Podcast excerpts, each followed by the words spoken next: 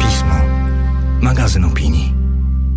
Cześć, z tej strony Zuza Kowalczyk. Witam Was jak zawsze w kolejnym odcinku podcastu Apropo, w którym polecam co przeczytać, co obejrzeć i czego posłuchać, aby poszerzyć swoje horyzonty i wiedzę.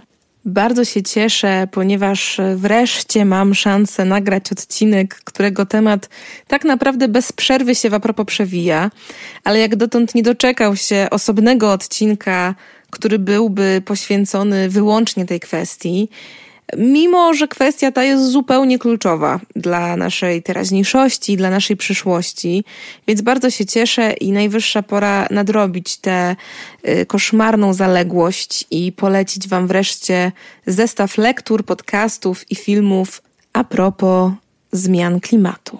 Polecam słuchać tego odcinka do kompletu z odcinkami o rany, dużo ich było. A propos kapitalizmu, a propos wody, a propos zmiany był odcinek, e, był też odcinek a propos odnowy, ostatnio a propos kontaktu z naturą.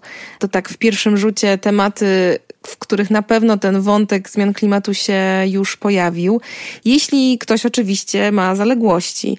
A odcinek ten jest częścią większego projektu, projektu zatytułowanego Krok za naturą, który jest realizowany przez Fundację Pismo. I w ramach tego projektu zapraszam Was też na wystawę plenerową w Warszawie i w Krakowie. Więcej informacji wkrótce na stronie Pisma. Śledźcie też uważnie lipcowy numer Pisma, tam bardzo ważna i ciekawa część tego projektu. A ja podejmę dziś e, w jego ramach e, temat zmian klimatu w tym podcaście i od razu na wstępie przyznam Wam się, że lista moich dzisiejszych poleceń w pierwszym szkicu była no, niemożliwie długa. Starałam się ją skrócić i sprowadzić do naprawdę takiego creme de la creme w tym temacie, ale jest tyle znakomitej literatury i tylu znakomitych ludzi, którzy tą edukacją w zakresie zmian klimatu i świadomości ekologicznej się zajmują, że wybór był naprawdę niebywale trudny. Mogłabym spokojnie przygotować odcinek w kilku częściach i pewnie długo by się mi ten temat nie wyczerpał, ale nie mam takiej możliwości. Może to i dobrze, będę zmuszona się pilnować, mówić konkretnie i do rzeczy, aby zmieścić się w czasie, ale też aby każdy z Was znalazł choć jedną rekomendację dla siebie, która zachęci Was do sięgnięcia po nią, więc postaram się też, żeby było różnorodnie. Pomyślałam, że zacznę od podstaw, czyli takiej odpowiedzi na pytanie, skąd czerpać taką bazową, rzetelną, naprawdę naukową wiedzę dotyczącą tego, czym są zmiany klimatu, skąd się biorą, w jaki sposób wpływają na ekosystem naszej planety, ale też jakie zagrożenia za sobą niosą.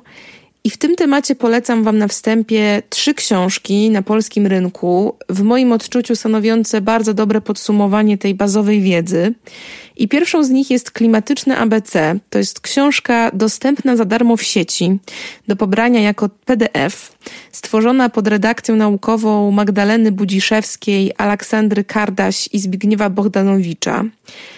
Jest to projekt będący wynikiem inicjatywy naukowców pracujących na Uniwersytecie Warszawskim, związanych z zespołem UW dla klimatu, którzy z racji świadomości konieczności edukacji społecznej w zakresie zmian klimatu stworzyli takie interdyscyplinarne kompendium tych podstawowych zagadnień związanych ze zmianami klimatu w wolnym dostępie.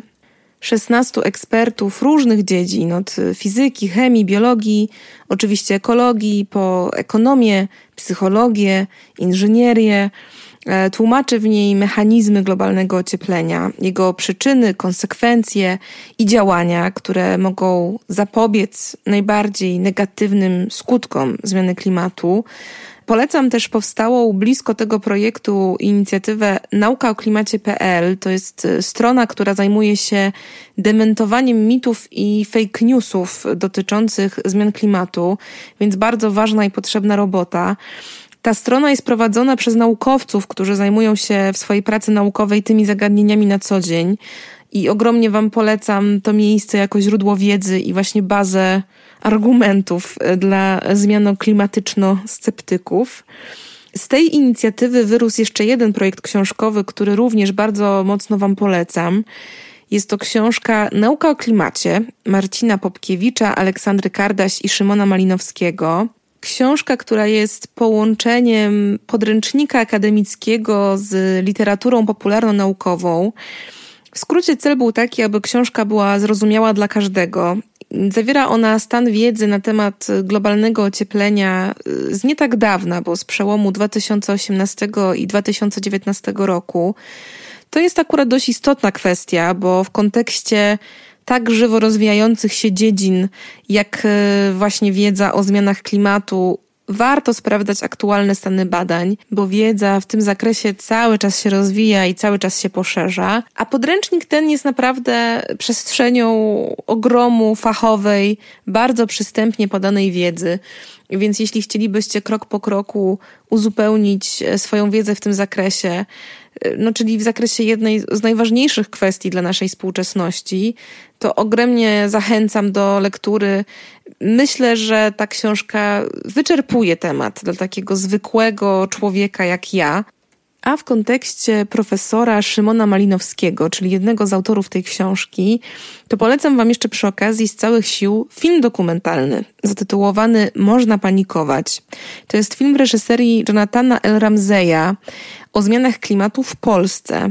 E, profesor Malinowski jest głównym bohaterem tego filmu, choć właściwie głównym bohaterem jest klimat i nasz ziemski ekosystem, ale przewodnikiem po tych tematach, czy też takim alarmistą w tej kwestii jest właśnie profesor Malinowski, e, fizyk atmosferyczny, dyrektor Instytutu Geofizyki Uniwersytetu Warszawskiego, który właśnie na co dzień naukowo zajmuje się zmianami klimatu i jest tym tematem przerażony przerażony tym, co następuje, przerażony tym, jak niewiele w tym temacie robimy.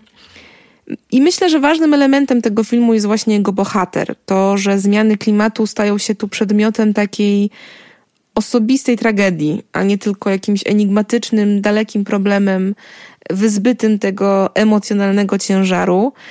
I też na pewno ten osobisty, emocjonalny wymiar wzmaga się dla polskiego odbiorcy, odbiorczyni, bo profesor pokazuje w nim zmiany klimatu w Polsce Y, właśnie w kontekście Polski, czyli możemy to bardzo łatwo odnieść do miejsc, które znamy, do kontekstu, który jest nam bliski i z tego powodu wydaje mi się, że jest to bardzo, bardzo ważny dokument.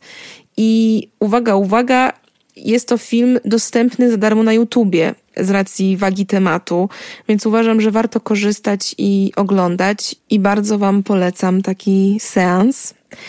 Natomiast wspomniałam na wstępie o trzech podstawowych lekturach, więc jeszcze jedna do kompletu y, z ram podstawowego kompendium. I jest to jedna z ważniejszych książek popularno-naukowych wokół tego tematu w Polsce. Mówię o książce Epoka Człowieka, retoryka i marazm antropocenu autorstwa profesorki Ewy Binczyk. I powiedziałam wokół tego tematu, bo Binczyk koncentruje się przede wszystkim właśnie na pojęciu antropocenu, czyli wpływie człowieka na zmianę klimatu, bardziej niż na samej zmianie klimatu, czyli na tym czynniku humanistycznym, powiedzmy. Sam antropocen jest określeniem obecnej epoki geologicznej, co do istnienia której naukowcy się trochę spierali, ale zdecydowana większość z zasadnością wprowadzenia tej nowej epoki do kalendarza Ziemi się zgadza. Jest to termin zaproponowany już w 2000 roku przez laureata Nagrody Nobla w dziedzinie chemii, Paula Crutzena. I oznacza on okres charakteryzujący się znacznym wpływem człowieka na ekosystem i geologiczny system Ziemi. Ale antropocen nie jest problemem podejmowanym wyłącznie przez geologów, klimatologów i ekologów, bo jest to też kwestia społeczna, antropologiczna, filozoficzna. No ponieważ wpływ człowieka tak druzgocący i szeroki na ekosystem, no jest po pierwsze wpływem człowieka, a po drugie nie wziął się znikąd, ponieważ jest wynikiem pewnych określonych założeń, ale też pewnej ignorancji, do tego pewnych przekonań i wszystkie te wątki, perspektywy splata, wiąże i tłumaczy właśnie Ewa Binczyk w książce Epoka Człowieka. Wydaje mi się, że jest to jedna z ważniejszych książek w tym temacie, bo daje pewien nowatorski zasób intelektualny i językowy do opisywania tej naszej ponowoczesnej współczesności, która toczy się właśnie w takim widmie tej zapowiedzi klimatycznej apokalipsy.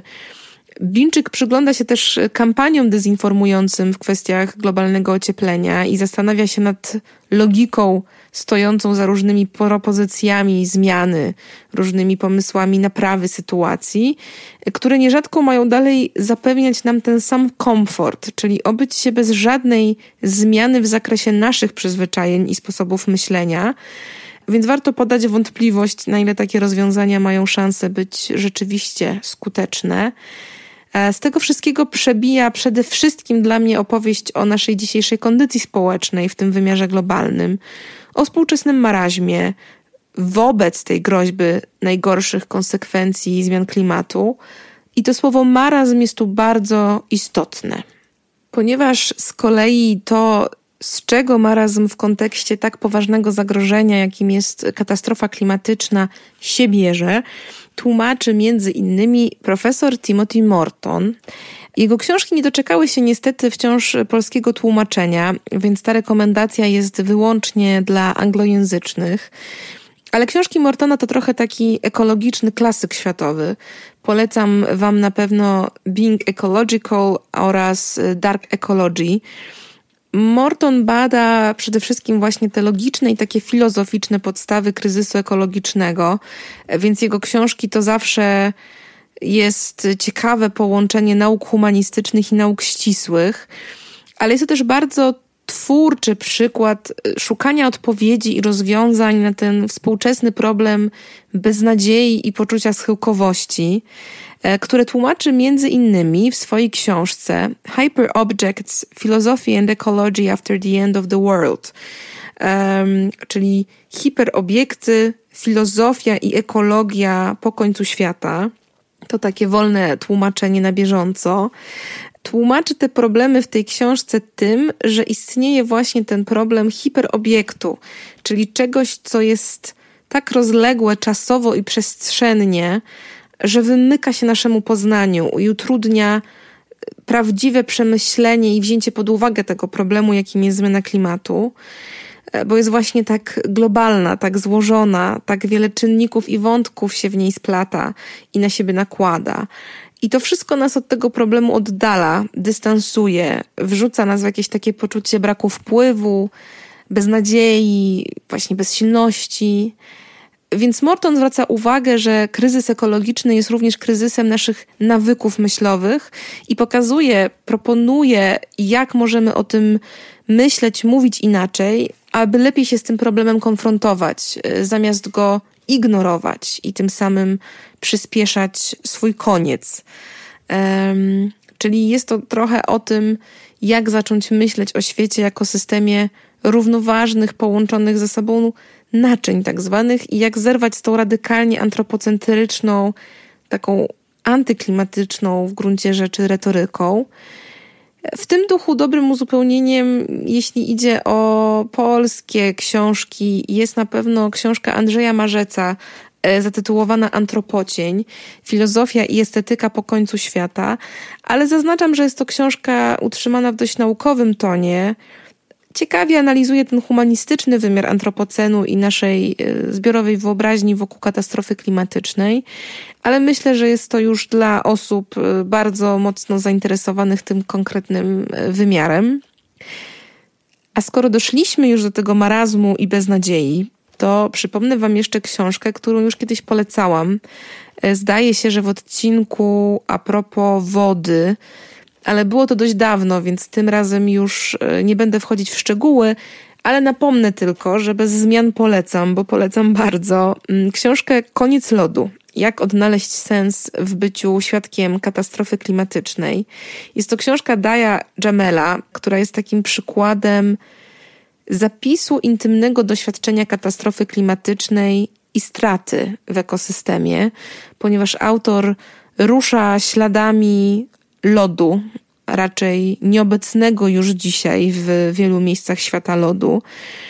E, ale jest to naprawdę piękna lektura, bo nie jest to opowieść wyłącznie o tej stracie i kryzysie i beznadziei, ale może właśnie o nadziei, bo o tym, jak przy pomocy tego doświadczenia straty i strachu możemy nauczyć się lepiej doceniać nasz świat tu i teraz.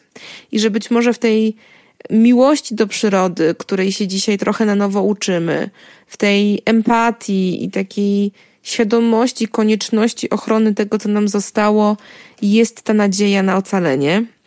Więc polecam koniec lodu i wespół z tym tytułem koniecznie, obowiązkowo wszyscy sięgnijcie też po również bardzo osobistą i bliską w moim odczuciu w tonie y, książkę Andy Snera Magnasona o czasie i wodzie. E, dla mnie jest to bardzo unikatowe, oryginalne, cudowne i zachwycające połączenie intymnej historii, eseju, reportażu, poezji, opowieści właśnie o zmianach klimatu, głównie z tym naciskiem na czułość i miłość do planety i nadzieję na jej ocalenie, a nie tylko czystą beznadzieję. Więc yy, o czasie i wodzie polecam z całych sił, bo uważam, że jest to niezwykle ważna w swojej wymowie i języku książka, której właśnie bardzo potrzebujemy jako takiego uzupełnienia dla naszego wachlarza intelektualnego i właśnie językowego, po to, by o ekologii i przyrodzie i zmianach klimatu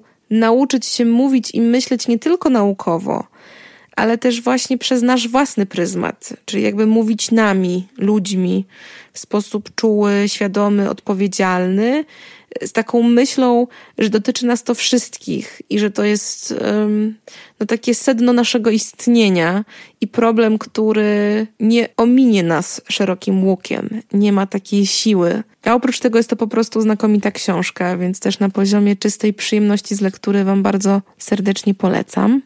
I właśnie, w ogóle ciekawym i ważnym wątkiem w kontekście zmian klimatu e, wydaje mi się ta odpowiedzialność, ten dylemat, który w dużej mierze przekłada się na marazm, który polega właśnie na tym, żeby zastanowić się, jaki wpływ mają pojedyncze decyzje jednego człowieka, takich nas, w porównaniu na przykład do wielkich firm, państw, instytucji międzynarodowych.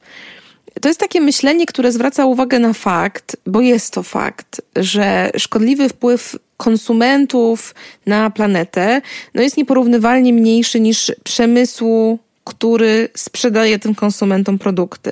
I że w związku z tym z tego się niekiedy rodzi takie przekonanie, że co ja się będę starać, zrezygnuję z mięsa, z auta, podróży samolotem na drugi koniec świata.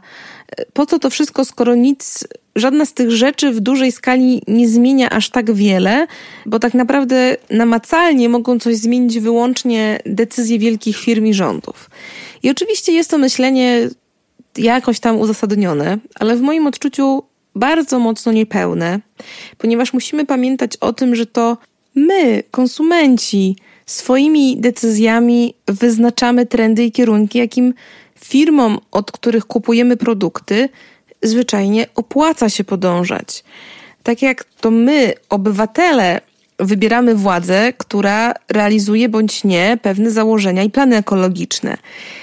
I to zmycie odpowiedzialności z jednostki w tym sensie może być bardzo niebezpieczne, bo właśnie prowadzi do takiego marazmu, bierności i takiego poczucia kompletnej niemocy, które najczęściej łączy się z takim umywaniem rąk. Więc bardzo polecam Wam w tym kontekście nową książkę Tomasza Markiewki, książkę zatytułowaną Zmienić świat raz jeszcze, jak wygrać walkę o klimat, która jest właśnie o tym, jak potwornym zagrożeniem dla współczesnego świata nie jest nawet sama katastrofa klimatyczna, ale fakt, że zupełnie jako społeczeństwo globalne straciliśmy taką wiarę w sprawczy wymiar polityki w kontekście między innymi właśnie zmian klimatu. I Markiewka mówi bardzo wprost o tym, że uratować może nas tylko polityka, ale nie walka polityczna, tylko dobrze, oddolnie rozumiane społeczne zaangażowanie we wspólne sprawy i rzeczywisty opór i napór społeczny w kwestii egzekwowania na władzy tych działań e, i że bez takiej siły napędowej w tym wymiarze wspólnotowości działania politycznego nie będziemy w stanie zapobiec temu najgorszemu scenariuszowi, jeśli idzie o zmiany klimatu.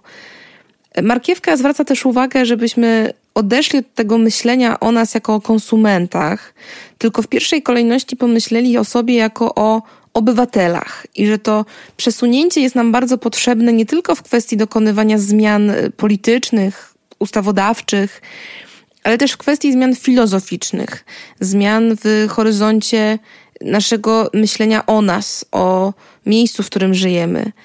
Bardzo Wam polecam ten esej z zakresu, powiedzmy, filozofii, aktywizmu i takiej ekologii politycznej. Uważam, że to jest bardzo potrzebny tekst i bardzo się cieszę, że ta książka y, się ukazała.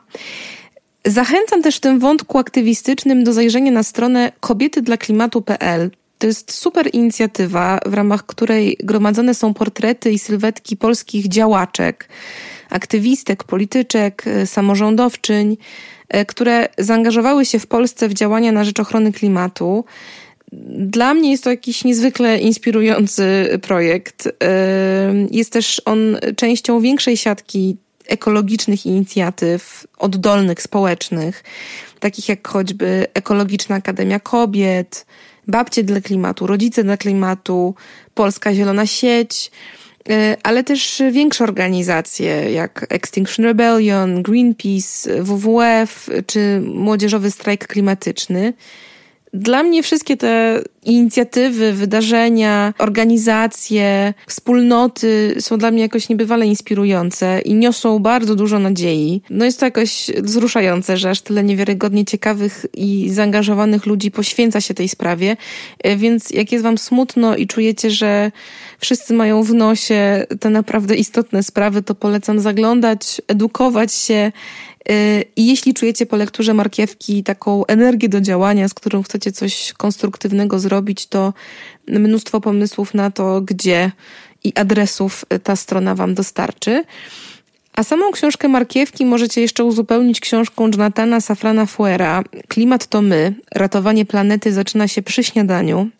To jest książka, która koncentruje się na tym wymiarze też osobistej zmiany i naszego wpływu na sytuację ekologiczną, ale y, tu przede wszystkim w kontekście zmiany nastawienia i gotowości do poświęcenia swojego komfortu na rzecz realnego działania, ponieważ Fuer szczególnie y, koncentruje się na tym aspekcie naszej bierności wobec świadomości, bo go jakoś niebywale frustruje fakt, jak to jest możliwe, że wiemy jak jest, a mimo to nie zmieniamy na odpowiednio szeroką skalę swoich nawyków, trybów życia, sposobów patrzenia na różne rzeczy.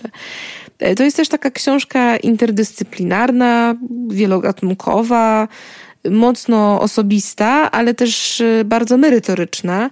E, na pewno bardzo dobrze i skutecznie konfrontuje z naszą własną opieszałością, bo pokazuje czarno na białym, że jesteśmy uwikłani w tę odpowiedzialność za dobro planety że zamknięcie oczu, odwrócenie głowy i zajęcie się swoimi sprawami też jest formą decyzji i to bardzo bogatej w skutki. Więc jest to mocna, ważna książka, która w takim pop naukowo-książkowym świecie sporo zamieszania zrobiła swego czasu, więc polecam Waszej uwadze. I tak oto doszliśmy do wątku ograniczania się, czyli konieczności zmiany nawyków, e, sposobów myślenia, konieczności przewartościowania, co jest nam niezbędne, a co jest nadmiarem, który wmówiono nam, że jest czymś koniecznym i pożądanym, choć konieczne wcale nie jest. I w tym kontekście, choć trochę szerzej rozumianym, bo rozumianym bardziej systemowo niż na poziomie osobistej decyzji, e, wyszło właśnie bardzo pięknie wydane polskie tłumaczenie ważnej książki Mniej znaczy lepiej. O tym, jak odejście od wzrostu gospodarczego ocali świat. Jest to książka Jasona Hickela. E, również idąca w poprzek różnych dziedzin, więc wbrew pozorom nie jest to lektura czysto ekonomiczna, ale taka, która łączy właśnie ekonomię z ekologią, historią, antropologią, naukami ścisłymi czy filozofią. I jeśli w kontekście tych wszystkich dość e, przytłaczających lektur szukacie konkretu, czyli konkretnej propozycji zmiany w wymiarze globalnym i systemowym, i to takiej zmiany, która niesie jakąś nadzieję na to, że w ogóle ta zmiana w skali szerszej, mniej lokalnej jest możliwa, to Heikel jest tym kierunkiem, po który polecam sięgnąć, ponieważ jego książka jest bardzo ciekawym i bardzo potrzebnym rozprawieniem się z mitem ciągłego postępu. I co w moim odczuciu szczególnie istotne, nie jest to tylko krytyka systemu neoliberalnego i wolnorynkowego, ale jest to też propozycja wyjścia z tego, do czego nawykliśmy. Czyli taka propozycja przeorientowania naszych nawyków myślowych, jeśli idzie właśnie o ekonomię, rynek, postęp. A więc jest to propozycja właśnie odejścia od równania postępu z ciągłym wzrostem, opartym na coraz większej eksploatacji zasobów Ziemi, na bardzo brutalnym zawłaszczaniu i wyniszczaniu planety, na rzecz powiązania postępu z zupełnie innymi skojarzeniami, wartościami i działaniami, czyli na przykład z większą sprawiedliwością społeczną, z większą współpracą międzynarodową, ale też taką współpracą człowieka z przyrodą, takim szacunkiem do przyrody, e, współdziałaniem z przyrodą, a nie walką z przyrodą.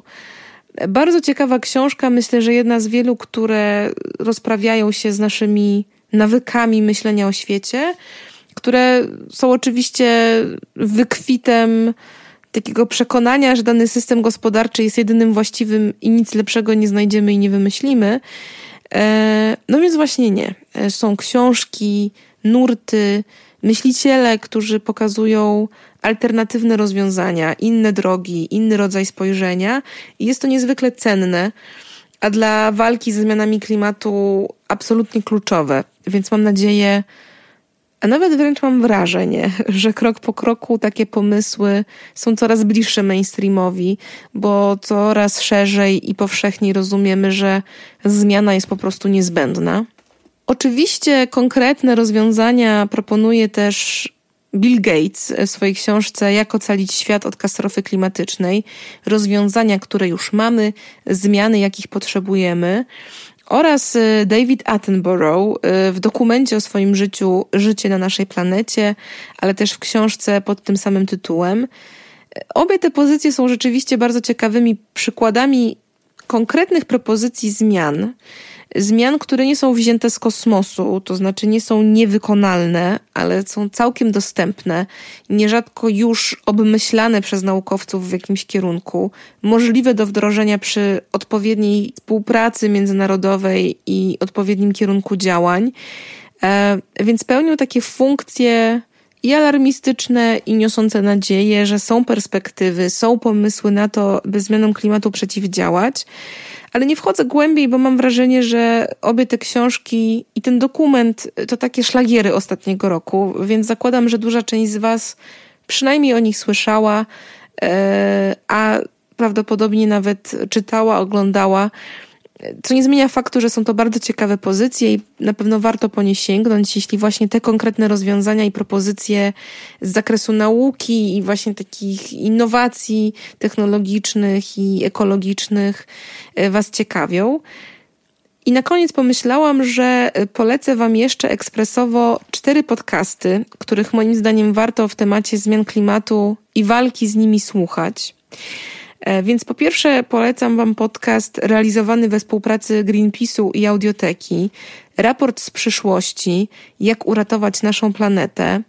E, jest to podcast, w którym Marek Józefiak z Greenpeace Polska rozmawia z gośćmi o kluczowych wyzwaniach ekologicznych, czyli porusza takie kwestie jak odejście od paliw kopalnych, ratowanie bioróżnorodności, odchodzenie od plastiku, osobiste możliwości zmiany, czyli działania i tak dalej.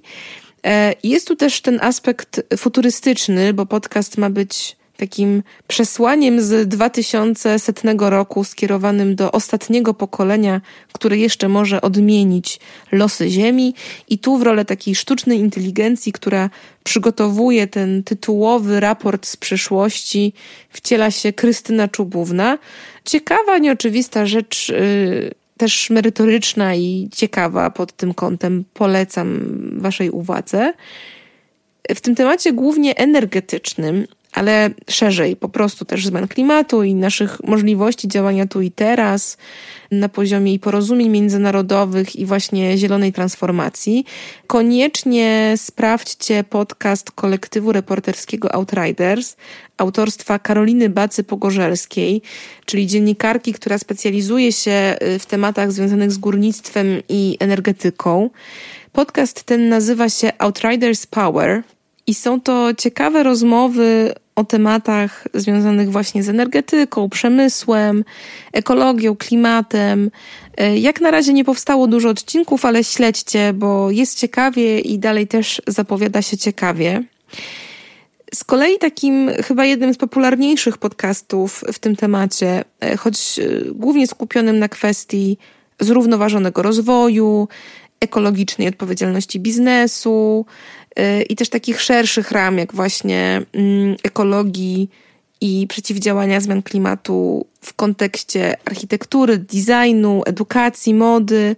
Tym wszystkim kwestiom poświęcony jest podcast Muda Talks Ani Pięty y, i jego również y, słuchanie Wam serdecznie polecam. Podobnie jak podcast WWF-u, naturalnie z WWF, który prowadzi Katarzyna Karpa-Świderek. Podcast, który z kolei się skupia na tym przyrodniczym aspekcie, czyli wyginaniu gatunków, spadku bioróżnorodności i w ogóle jest to też podcast o naszym stosunku do natury i o tym, co możemy dla tej natury dobrego robić.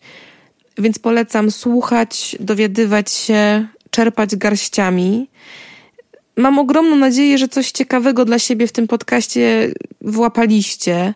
Bardzo Wam dziękuję, że dosłuchaliście do końca. E, w lipcu koniecznie wypatrujcie projektu Krok za Naturą, realizowanego przez Fundację Pismo. E, a ja dziękuję i jak zawsze składam obietnicę. Do usłyszenia niebawem.